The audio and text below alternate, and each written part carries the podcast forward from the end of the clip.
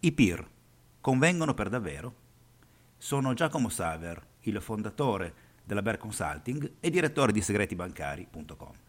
Il mio lavoro consiste nell'aiutare le persone con un patrimonio superiore a centomila euro e deluse dai consigli interessati della propria banca a investire in modo consapevole, semplice ed indipendente.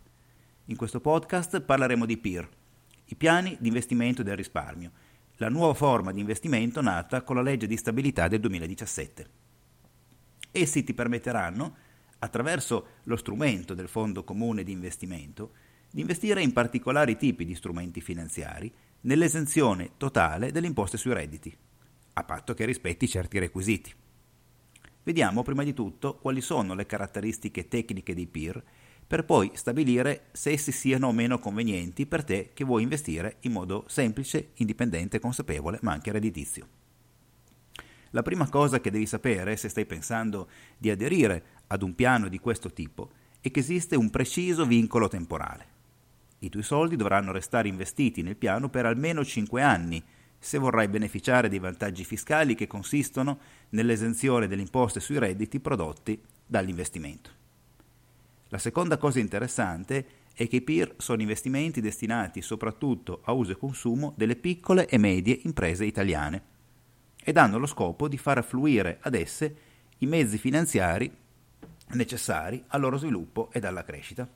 Perché ti dico questo? Perché sottoscrivere un P I R equivarrà di fatto a fare un investimento in Italia, cosa di cui non puoi non tenere conto se vuoi costruire un portafoglio di investimenti davvero diversificato. Ti ricordo che eh, l'Italia rappresenta una porzione molto piccola del mercato mondiale, sia azionario sia obbligazionario, quindi se sceglierai di fare un P I R, tieni conto anche di questo. Attenzione anche ad una cosa. Investire in Italia non significa, attraverso un P I R, non significa per forza comprare azioni di società italiane. Anzitutto perché gli stessi P I R dovranno investire eh, almeno il settanta per cento del totale in strumenti finanziari, ma potranno detenere fino a un trenta per cento di liquidità sul conto corrente o sul conto deposito. Inoltre, il ventuno per cento del totale dovrà essere impiegato in titoli emessi da società italiane ed europee aventi attività prevalenti in Italia, ma potrà trattarsi sia di azioni sia di obbligazioni.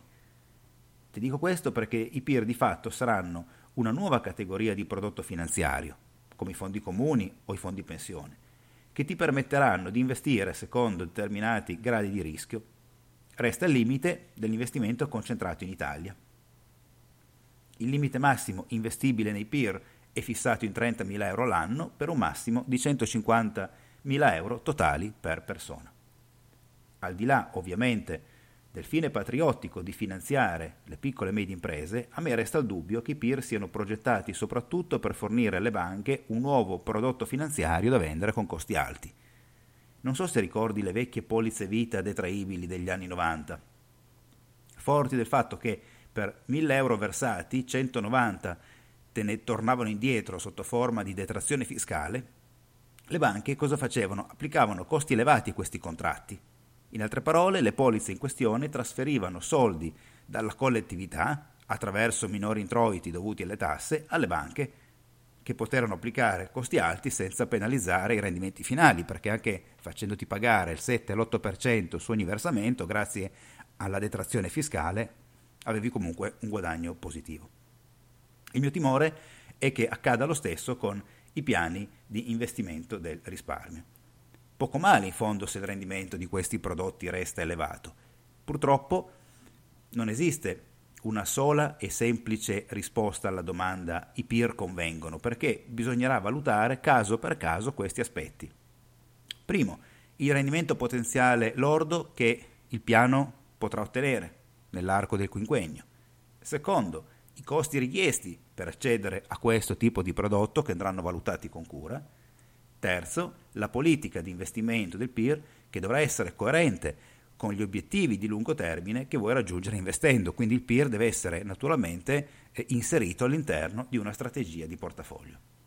Per ora mi fermo qua, ti invito a visitare il mio sito segreti bancari punto com per ulteriori analisi ed approfondimenti.